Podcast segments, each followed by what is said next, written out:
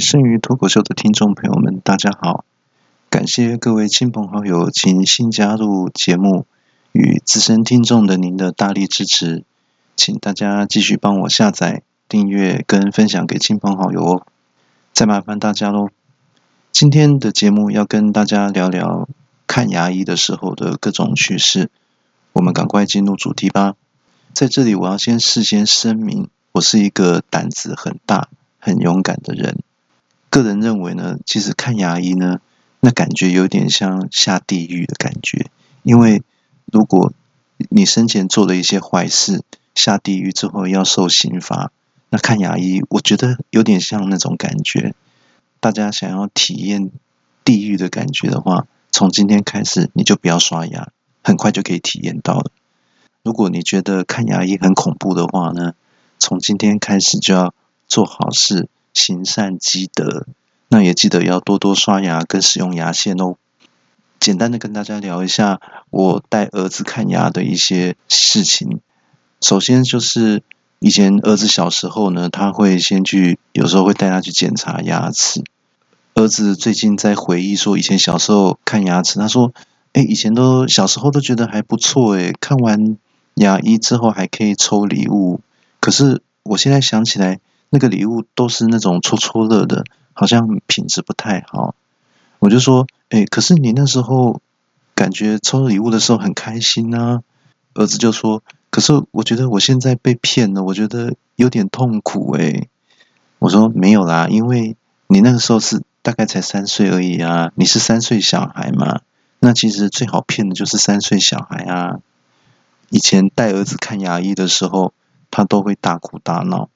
那有时候真的太吵了，吵得大家都受不了，我就会很生气的说：“哎，你这个家伙真的很没用哎！你是男生哎，你要勇敢一点呐！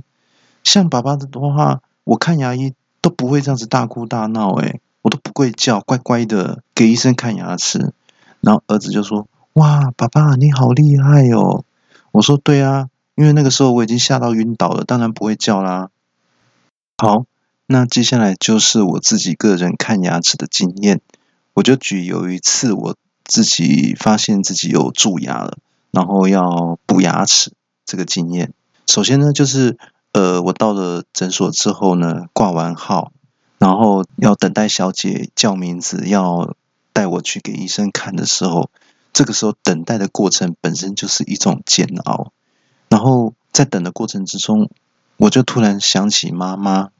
就很想唱“妈妈，请你也保重”，然后脑海就出现了一生中的跑马灯，浮现的是我这一生中做过的所有的坏事都浮现出来，那个真的有点像是要下地狱前的你那种感觉。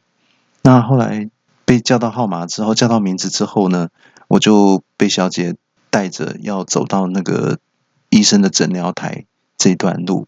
走着走着，这个时候小姐突然回头，然后结果看到我跟她距离已经超过一百公尺远了，她就是说，小姐就大喊说：“先生，你可以走快一点吗？”呃，我就回答说：“嗯，没有啦，我我我脚只是有一点点软呐，然后有一点点发抖。”那小姐笑就笑着说：“他们都牙个比比穿，是不是吓到发抖走不动啊？”然后我就我就很生气的回说。啊，我又没有穿车赛，已经算很不错了。你还想怎样啊？啊啊，没有没有啦，我马上来了，马上来了，等我一下哈。好不容易到了这个诊疗台，看到了这个牙医师，我就很客气的跟他打招呼，还加上九十度鞠躬问好，说医生好。那我做这个举动就是要暗示医生说，等一下你下手要轻一点哦。那不要不要不要下手太重，我会痛哦。那那医生看到我也很客气，就说：“哦，好好，请坐，请坐。”第一句话，我坐一坐下来之后，我第一句话就问医生说：“呃，医生，我我我先声明一下哈，我我不是怕痛哈。那我我我只想请问一下，说可以帮我全身麻醉吗？那这样子我可以睡一觉，牙就补好了。”医生就回答说：“哦。”我们只是补牙哈，不是动手术哈，所以不用做什么全身麻醉哈。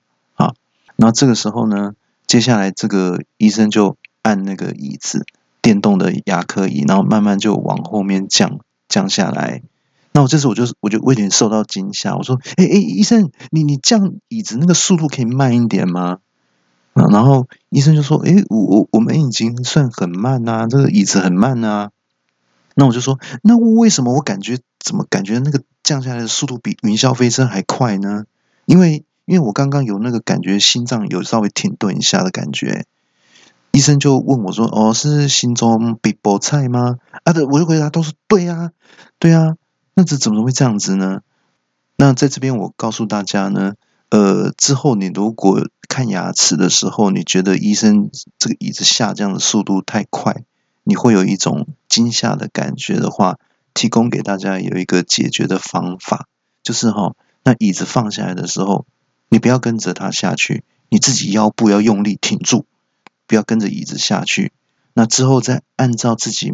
的步调呢，慢慢慢慢的躺下去，还可以自己配这个机器运转的声音，叫做嗯啊，好这样子这样子比较不会尴尬了，哈哈啊。的不过这有一个小问题，就是说你有可能会被那个小姐催，你说呃先生，请你快点躺下，可以吗？啊，有有可能会被催了。我躺下来之后呢，其实因为有点点太过于紧张。然后后来医生就把那个上面的那个灯打开，那就我因为太紧张，就不自觉大喊：“哇，好痛哦！”那就就就把那个医生跟这个助理小姐都吓了一大跳。说医生就说：“哎，没有呢，我们刚刚只是开灯，还没有开始。”哎，然后我就回答说：“没有啦，我是说那个灯光照的我眼睛很痛呐。”对对，那后来。医生跟那个助理就开始戴手套，戴那种橡胶手套，就放出啪啪啪啪的声音。我就有点生气，说：“哎，很奇怪耶，为什么这个时候竟然有有人在牙科诊所里面放鞭炮呢？难道是要庆祝我平常讲太多坏话，马上就要得到报应了，是吗？”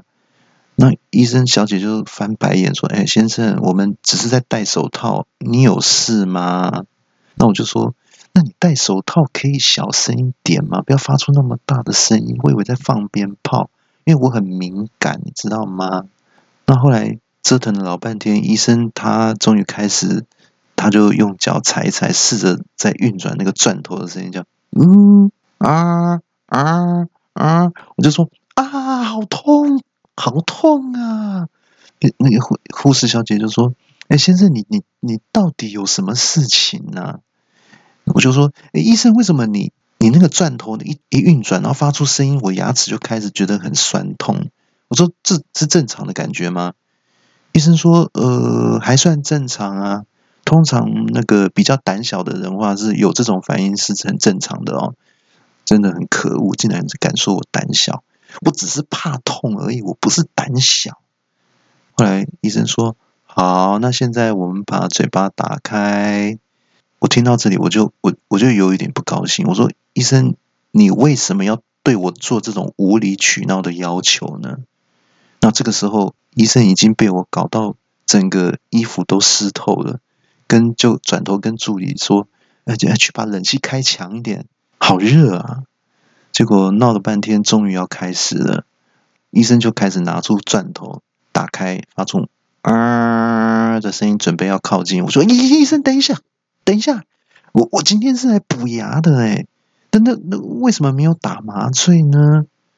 医生说你住的不会很深啊，所以不用打麻药啊。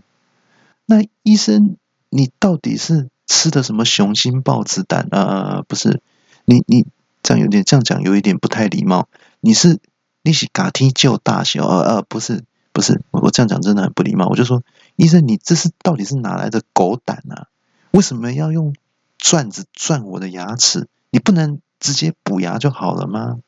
医生就有点有已经被搞得有点有气无力，就是说：“哎，我们总是要把牙齿上的脏东西先去掉啊，这样子补才比较不容易掉，比较有效啊。”然后这个医生这个时候医生就转头说：“护士小姐说啊，你再去帮我把那个冷气开到最强啊啊，这样开到那个。”温度定在零下十度，然后顺便再去帮我拿一些冰块来，我需要冷静一下啊。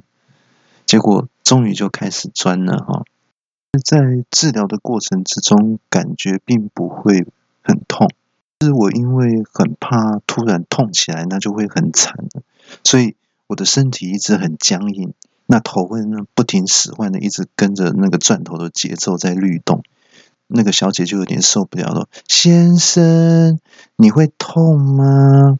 我我就说，我就摇摇头说不会啊。那他说，那你的头可以不要动吗？而且小姐那先生那两个字喊的特别大声，还而且还有点破音，先生，意思就是暗示说我是一个大男人，可以不要这么胆小好吗？